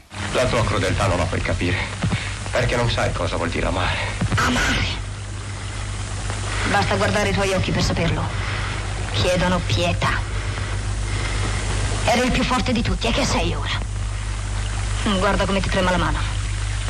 Sei un vigliacco e un traditore. Stanotte potevamo attraversare il confine e invece il barcone ormai è passato. Per il tuo amore. Potevi essere il nostro campione al torneo e il nostro re. Invece all'ultimo momento ti sei avventurato alle terre del nemico. Ed eccoti qui ora, ferito, dissanguato, senza più forze per combattere per l'amore. È un film sostanzialmente pacifista, capisco perché Goebbels lo odiasse, capisco anche Blasetti, perché Blasetti è un fondo di, che è stato decisamente fascista, ha fatto film come Sole, Resurrexio, Terra Madre, come Vecchia Guardia, in omaggio alla, alla generazione della rivoluzione fascista, i giovani del, del 22. È, è un film che non piacque a Mussolini. Mussolini disse questa è l'unica volta che avete fatto questo film benissimo, non ne fate più di simili, non si deve ricordare che in Italia nel 1902 c'erano anche i comunisti, i socialisti, gli anarchici, che c'è stata una guerra civile di fatto tra due, tra due fazioni ugualmente rivoluzionarie ma su tendenze diverse, una autoritaria e una diciamo così, libertari. E, e Blasetti si è barcamenato, era sostanzialmente vicino al fascismo, ma vicino anche all'idea della bonifica dei territori malsani, vicino all'idea del progresso, vicino all'idea di una eh, società più avanzata e più e di conseguenza con tanto lavoro e più equa nei confronti delle classi che Gramsci chiamava subalterne. Dopo la guerra si riciclò molto rapidamente, fece un film Un giorno nella vita che è una storia il lode alla resistenza, però anche il lode a, a Sua Santità Pio XII perché è la storia di un gruppo di suore che accolgono dei ribelli, dei partigiani e che vengono massacrate dai nazisti. Fece subito dopo la guerra, tornò a fare i supercolossi, Fabiola, un film eh, con Michel Morgan, italo-francese, eh, antichi romani, un quavadis italiano di, anche qui di impeto eh, pacifista cristiano pacifista. Fece poi tante altre cose, fece dei film anche eh, belli e brutti, uno mh, mm, che fu scritto da Attini, secondo me terribile, Prima Comunione con Aldo Fabrizi, Mm, di un buonismo un po' indigesto, un po', un po esagerato. Fece anche eh, alcune commedie straordinarie. Peccato che sia una canaglia, la fortuna di essere donna, ci fecero scoprire Sofia Loren, che fino ad allora era un'attricetta che, di film secondari e, e con eh, altri tempi rilanciò De Sica non come regista ma come attore, addirittura come attore comico, perché De Sica era un grande istrione, un grande guitto, era un suo mestiere, era stato anche un grande cantante di varietà, un grande attore per le commedie eh, musicali di Mario Mattoli, insomma che ritorna un po', no? C'è questa doppia anima del cinema italiano, c'è il neorealismo e la seriosità e poi c'è quest'anima un po' superficiale, ridanciana in accordo però con i tempi che pian piano porta alla commedia all'italiana. Oh, guarda com'è tranquilla l'acqua là. Sei triste? No. Tu dici no, ma negli occhi c'è sì. Perché guardo questo fiume e penso che non potrò rivederlo mai più. Mai più? Senti, e se io ti prometto che ci torneremo domani? Ma domani anch'io parto. Vado molto lontano. Parti? Con la figlia del re. Ma allora io non ti vedrò mai più.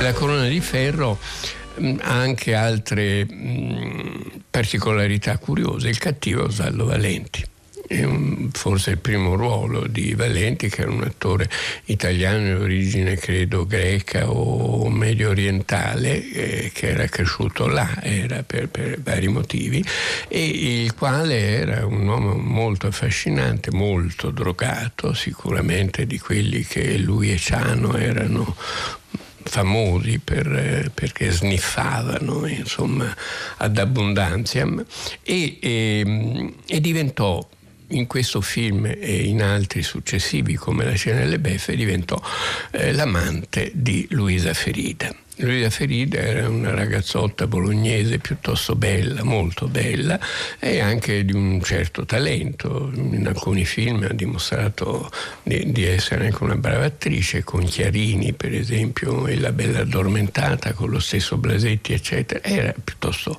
avvenente e simpatica. Diventarono quella che fu poi chiamata la coppia tragica perché aderirono al cinema di Salò, lavorarono con i nazisti, si dice anche, e questo è provato da molte testimonianze, tra cui quelle di Lisa Foa, mm, che fu prigioniera della banda Koch a Villa Triste a, a Milano e, e, che testimoniò che la Ferida Valenti torturavano, assistevano alle torture che venivano fatte ai partigiani. Ecco. Eh, perché? Perché erano drogati marci drogati marci. Finirono ovviamente fucilati su ordine si dice di Sandro Pertini perché erano due figure come dire esemplari due pazzoidi di fatto eh, però in qualche modo simbolici no?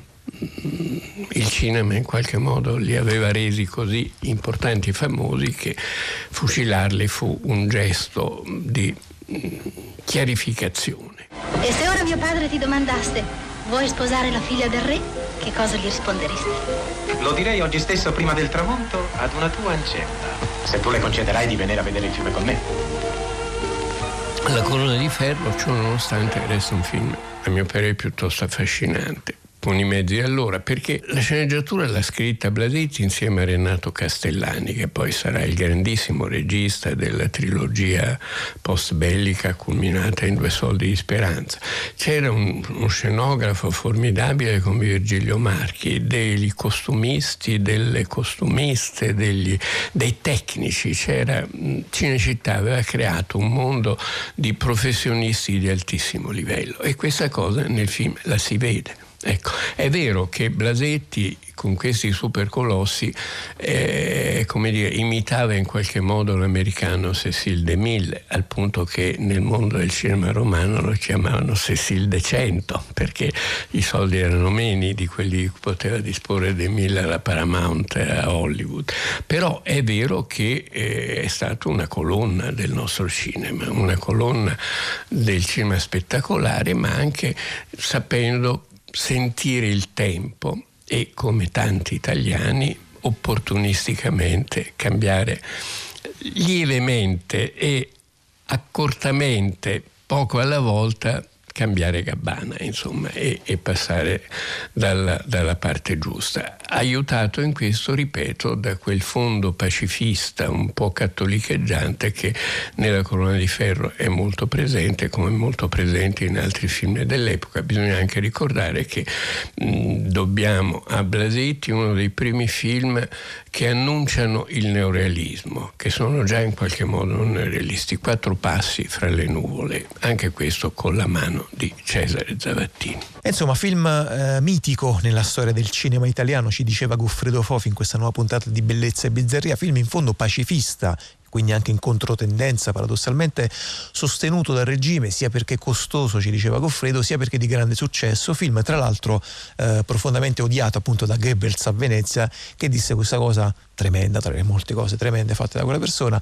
Se Blasetti lo avesse fatto in Germania, noi l'avremmo immediatamente messo al muro. Questa era la puntata di Bellezza e Bizzarria che potete trovare, ascoltare, riascoltare e scaricare sul sito di Zazà, oltre che con l'applicazione raiplayradio.it, che ci porta all'ultimo eh, tassello in musica del nostro pomeriggio con una canzone satirica su Pietro Badoglio, eh, oltre ad essere uno dei canti più noti appunto della resistenza antifascista artista italiana, fa parte anche questo appunto di quel movimento di cui vi raccontavo prima, quel cantacrona che sorto a Torino nel 1957, tra i fondatori vi furono eh, Sergio Liberovici del quale abbiamo appunto prima ascoltato anche la messa in musica del testo di Calvino, Michele Straniero e Fausto Amodei eh, del gruppo di cantacrona che ascoltiamo adesso, la Badoglieide. Oh Badoglio, Pietro Badoglio ingrassato dal fascio littorio, col tuo degno compare Vittorio, ci hai già rotto abbastanza i coglioni, tlas mai dit farei, tlas mai fight farei, tlas mai dit, tlas mai fight, tlas mai dit farei, tlas mai diru sissi, tlas mai falu, nonno tutto questo salvarti non può. Ti ricordi quando eri fascista e facevi il saluto romano o dal duce stringevi la mano? Sei davvero un gran bel porcaccione. Ti ricordi l'impresa d'Etiopia e il ducato di Addis Abeba? Meritavi di prender la meba ed invece facevi milioni. Ti ricordi la guerra di Francia che l'Italia copriva d'infamia, ma tu intanto prendevi la mancia e col duce facevi spezion. Ti ricordi la guerra di Grecia e i soldati mandati al macello ed allora per farti più bello. Rassegnavi le tue dimissioni a Grazzano giocavi alle bocce mentre in Russia crepavano gli alpini. Ma che importa ci sono i quattrini e si aspetta la buona occasione. L'occasione è arrivata è arrivata alla fine di luglio luglio ed allora per domare il subbuglio ti mettevi a fare il dittator. Gli squadristi li hai richiamati, gli antifascisti li hai messi in galera, la camicia non era più nera, ma il fascismo restava al padron. Era tuo quell'Adami Rossi che a Torino sparava ai borghesi, se durava ancora due mesi, tutti quanti facevi ammazzar. Tlas mai dit parei, tlas mai fight parei, tlas mai dit, tlas mai fight, tlas mai dit parei, tlas mai di lo sì sì, tlas mai falu, no no, tutto questo salvarti non può. Mentre tu sull'amor di petacci t'affannavi a dar fiato alle trombe, sull'Italia calavan le bombe e Vittorio calava i calzoni, i calzoni li hai calati, anche tu nello stesso momento ti credevi di fare un portento ed invece facevi pietà. Ricordi la fuga ingloriosa con il reverso terre sicure? Siete proprio due losche figure, meritate la fucilazione. Noi crepiamo sui monti d'Italia, mentre voi ve ne state tranquilli, ma non crederci tanto imbecilli da lasciarci di nuovo fregar, no per quante moine facciate, state certi più non vi vogliamo, dillo pure a quel gran ciarlatano che sul trono vorrebbe restar, se Benito ci ha rotto le tasche, tu Badoglio ci hai rotto i coglioni, pei fascisti e pei vecchi cialtroni, in Italia più posto non c'è. Tlas mai dit parei, tlas mai fight parei, tlas mai dit, tlas mai fight, tlas mai dit parei, tlas mai di lo sì sì, tlas mai falu no no, tutto questo salvarti non può. Una canzone satirica su Pietro Badoglio, La Badoglieide, che abbiamo ascoltato in conclusione di questo percorso musicale di oggi dedicato ai canti della Resistenza. Secondo ehm, il racconto, la testimonianza di Nuto Revelli, il testo di questa canzone nacque nella notte tra il 25 e il 26 aprile del 1944 da una improvvisazione sulla musica della canzonetta E non vedi che sono toscano. Erano i partigiani della quarta banda di Giustizia e Libertà che avevano concorso alla stesura eh, di queste parole, eh, 8, 9, insomma non si sa neanche quanti fossero poi eh, essersi anche evidentemente divertiti nella scrittura di, di, questo testo. Tra questi c'erano appunto lo stesso eh, Nuto Revelli, Alberto e Livio Bianco che fu il primo a suggerirla e Nino Monaco. Noi eh, in conclusione di questa puntata facciamo un po' una specie di passo indietro, andiamo a vedere che cosa è successo eh, nelle, come posso dire, resistenze prima della resistenza, facciamo un salto alle pratiche eh, di resistenza contro il nazifascismo, il fascismo in questo caso. C'è una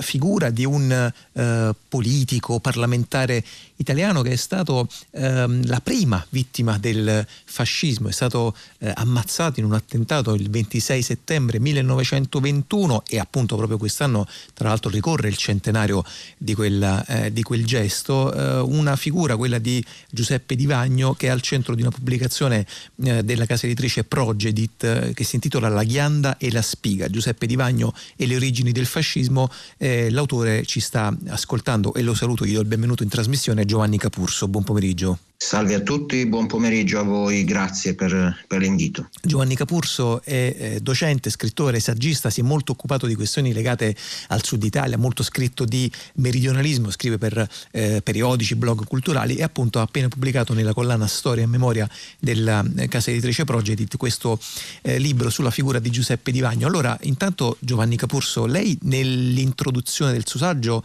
insomma usa un aggettivo che mi ha molto colpito parlando eh, di Di Vagno, dice questa non è la storia breve e intensa soltanto di un uomo, ma di un'epoca e poi dice di un fardello che le ultime generazioni si trascinano dietro. Ci spiega il senso di questa, eh, di questa parola? Beh, il fardello è quello della nostra storia civile, cioè il fascismo in realtà eh, non si è mai spento. Il fascismo non è una, un, un, partito, ma è un'idea, un, un modo di, di, guardare le cose, quindi anche un modo di essere intolleranti che si può esprimere sotto tante, tante forme, tanti, tanti punti di vista e oggi eh, a mio avviso c'è un atteggiamento, come dire, anche fascistoide se vogliamo, eh, in, tanti, in, tanti, comportamenti e in certe contrapposizioni politiche, ma anche sociali che spesso anche la politica eh, in qualche modo alimenta. Ecco, e quindi eh, evidentemente non siamo ancora usciti da una visione eh, molto dualista delle, delle, cose e quindi è importante recuperare la, la memoria e capire ancora di più la, la nostra storia. Ecco Capurso, lei eh, mi pare di capire appunto leggendo il suo libro che questo fardello di cui parlavamo prima abbia trovato una specie di mh, condensazione e coagulazione proprio intorno alla figura, alla storia, alla biografia di eh, Giuseppe di Peppino di Vagno. Intanto questa è una storia che comincia in un piccolo borgo eh, agricolo del sud di Bari, a Conversano in particolare, che a fine Ottocento aveva circa insomma, 12.000 eh, anime, era davvero un, insomma, un borgo molto, molto, ristretto e lì nasce, eh, nasce eh, Giuseppe Di Vagno. Ci spiega, ci racconta un po' eh, chi è, perché è stato importante Giuseppe Di Vagno. Intanto appunto lo, lo dicevo prima, eh, prima vittima del fascismo e forse è un fatto che ehm, rispetto appunto ad altre pagine della storia, naturalmente sto pensando a Matteotti, invece è stato forse meno raccontato meno, meno indagato. Sì, allora la storia di Divani è un'incredibile storia, direi anche addirittura clamorosa, di, di, un fatto da un punto di vista storiografico marginalizzato, relegato a un, a un secondo piano e dico in maniera addirittura inspiegabile. E sono cose che nella ricerca storica possono, possono capitare. Appunto il Peppino di Vagno fu eh, innanzitutto il primo parlamentare ucciso a causa dell'odio fascista, dove abitava appunto la piccola Conversano all'epoca, un paesino come ben detto, un po' era, era lo specchio di quello che stava accadendo in tutta, in tutta Italia.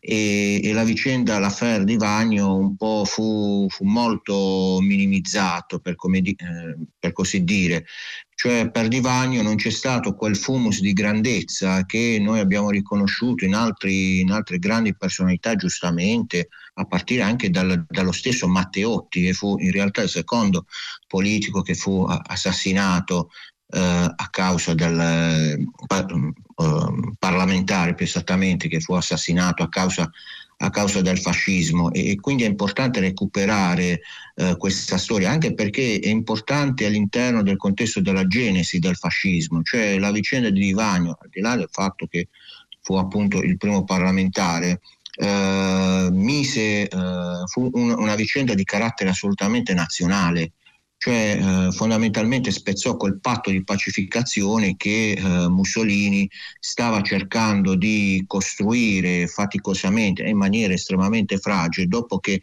era appena entrato in Parlamento, ricordiamoci dopo le elezioni del 15 maggio del, del 1921 e, e, stava cercando, tentando di, dire, di, di calmare quel, eh, o, um, di, di, trovare un punto di incontro tra quel fascismo più fascinoroso e, eh, e, quel fascismo, come dire, più pantofolaio borghese, mentre quello più fascinoroso era quello, come dire, di carattere agrario e quindi anche la stessa cittadini presente, molto presenti anche in Puglia, quindi e nelle, nelle, grandi zone bracciantili mm. e, e, quindi anche è proprio importante all'interno proprio della genesi del fascismo, nella costruzione del fascismo, aspetto che purtroppo eh, tanti, tra i tanti aspetti che sono stati approfonditi, forse è proprio il meno, il meno studiato, cioè ehm, come è nato il fascismo, perché il fascismo eh, alle origini non era un movimento compatto, e, e unitario, ma era un movimento assolutamente eh, variegato, estremamente eterogeneo, c'era un fascismo repubblicano c'era un fascismo eh, monarchico, c'era un fascismo più facinoroso, appunto quello, quello agrario, più violento, sì. che non voleva venire a patti e appunto uno moderato. E l'omicidio di Vagno è centrale proprio in questo, in questo contesto. Giovanni Capurso, molte grazie. Il libro è La ghianda e la spiga, Giuseppe Di Vagno le origini del fascismo, pubblicato dalla casa editrice Progedit. Ma intanto l'impegno di eh, Rai Radio 3 per il 25 aprile continua fino a stasera appunto con Radio 3 Suite.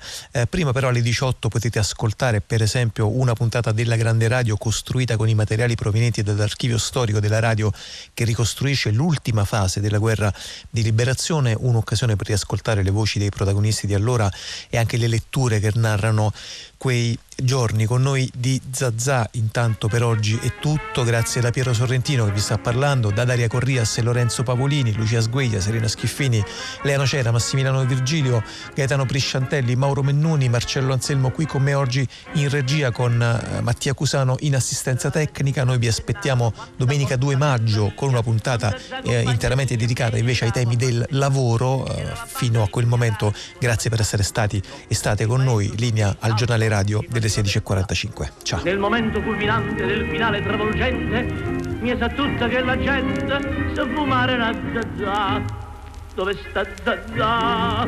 Oh madonna mia, come fa Zazà senza Isaia? Pare pare Zazà che l'ho perduta in me, chi ha trovato Zazà la riportassi a me, chiamala a trovare, su facciamo presto, chiamala a incontrare con la banda in testa. Zazà, Zazà, Zazà, tutto quanto mi grida Zazà, Zazà, Isaia sta qua, Isaia sta qua, Isaia sta qua, Zazà, Zazà, Zazà, za za za za che tempo fa per trovare io senza te non posso stare za za za za za za za za za za za za za era la festa di San Gennaro, l'anno dopo canti, suoni, bancarelle, processione, chi si può dimenticare?